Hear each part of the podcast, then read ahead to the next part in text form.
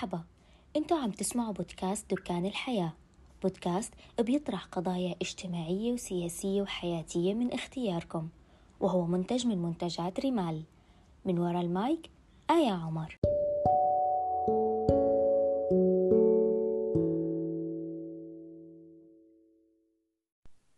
ملاحظة مهمة. كل حلقة بتسمعوها بيكون صار قبلها نقاش طويل بين أشخاص كتير.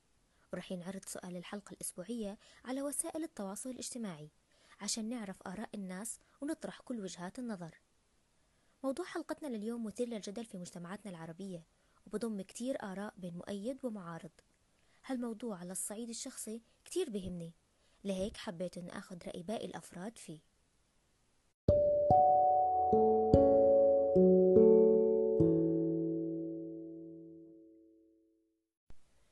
تبني احتضان أم كفالة؟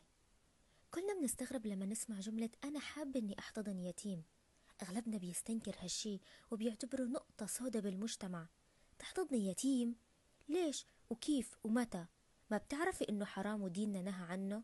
شو بدك بهيك مسؤولية؟ شو وراكي ما تخلفي وتربي؟ ليش بدك الحل السهل والمريح؟ شو بدها تحكي عنه الناس؟ طيب كيف رح يكون شكلك بالمجتمع؟ ما حد رح يتقبله ولا حد رح يحبه. خلص خلص ادفعي له مبلغ كل شهر وهو بعيد. كل هاي العبارات ممكن أي شخص بفكر بموضوع الاحتضان إنه يسمعها. بس استنوا استنوا. خليني أشرح لكم شغلة مهمة إنه في فرق كبير بين الكفالة وبين الاحتضان وحتى بين التبني. التبني بالإسلام حرام صحيح لأنه الطفل بياخد اسم الأب وبينسبه إله وهالشي أبدا ما بجوز ولا حتى بحل حريمه وما بينفع يورث منه.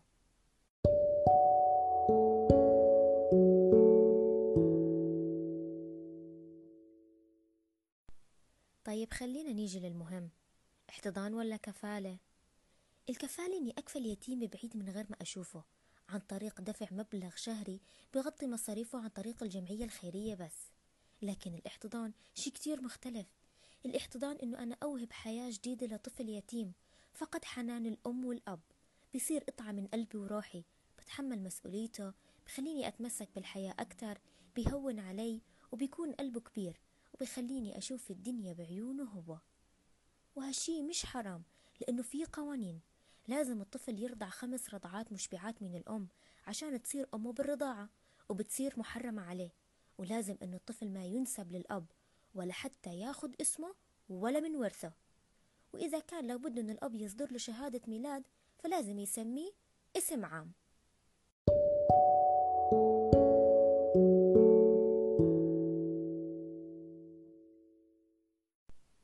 نظرة بعض المجتمعات اليتيم نظرة عنصرية وفيها تكبر. في أفراد بيعتبروا أن اليتيم أو مجهول النسب شخص لازم نبعد عنه يعني عشان سمعتنا بين الناس. مع العلم أنه ممكن يكون له أهل وهم استغنوا عنه بإرادتهم وحطوه بدار أيتام أو على باب مسجد أو حتى جنب الزبالة الله يعزكم. للأسف إحنا بمجتمعات جاهلة تعتبر كل مجهولين النسب إنهم انخلقوا بطريقة غير شرعية. وهالشي غلط كبير. يا سيدي حتى لو كان بطريقة غير شرعية ما بيصير إنه نحمل الطفل ذنب هو ما ارتكبه ونعاقبه عليه طول العمر ونحرمه من الحنان اللي ممكن يعيشه مع عائلة جديدة. في دول كتير رحبت بفكرة الاحتضان وبالعكس دعمتها. وحطت قوانين بتسهل العملية لأنهم بيؤمنوا أنه الطفل ما له ذنب بأي شيء ارتكبه الأهل وأنه من حقه أنه يعيش حياة سعيدة تعوضه عن كل أيامه الصعبة وتأسسه وتبني شخصيته من جديد. بالمقابل في دول صعبت العملية أكثر وحطت قوانين صعبة كتير مثل إنه لازم العيلة الجديدة يكون عندها رصيد كبير بالبنك أو إنه فترة الزواج تعدت الخمس سنوات أو إنه الزوجة تكون لا تنجب.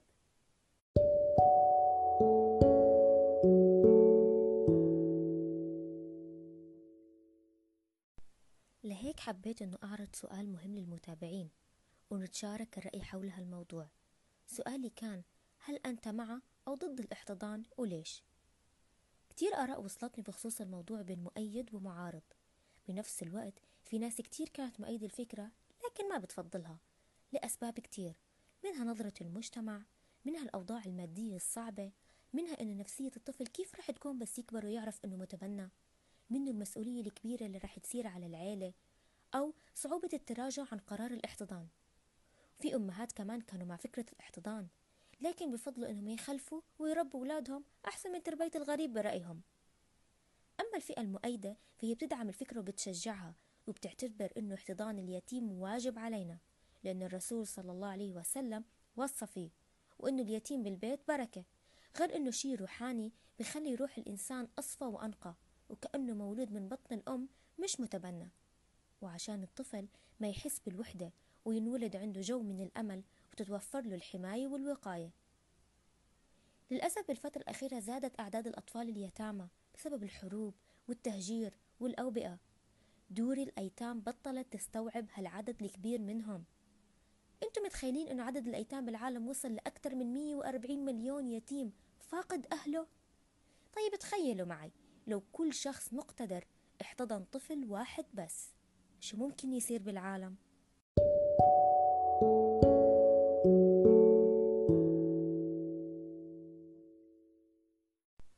كلنا بنعرف انه اليتيم بالبيت بركة وأنه تحتضن يتيم وتربيه وتعطيه حنان واهتمام انت هيك بتكون ضمنت إلك مكان بالجنة.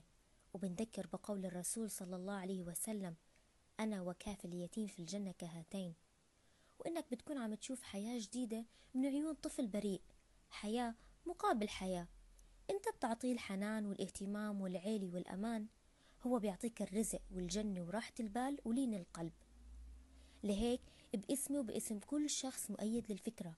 بنطالب المجتمعات العربية إنه تغير من نظرتها لهالفئة وتعاملهم معاملة أفضل وتسهل أمور احتضانهم لحتى نبعد عنهم الضغوطات النفسية ووصمة العار اللي بتنطبع على جبينهم بمجرد إنهم يصيروا أيتام وعشان ما يصيروا عرضة للاستغلال والتمييز. بإذن الله حلم من أحلامي وأحلام كتير أشخاص رح يتحقق بإنه نحتضن أيتام. بتمنى تكون حلقة اليوم عجبتكم. انتظروني بحلقة جديدة وموضوع جديد إن شاء الله الأسبوع الجاي. تقبلوا تحيتي من وراء المايك آية عمر ولا تنسوا إنكم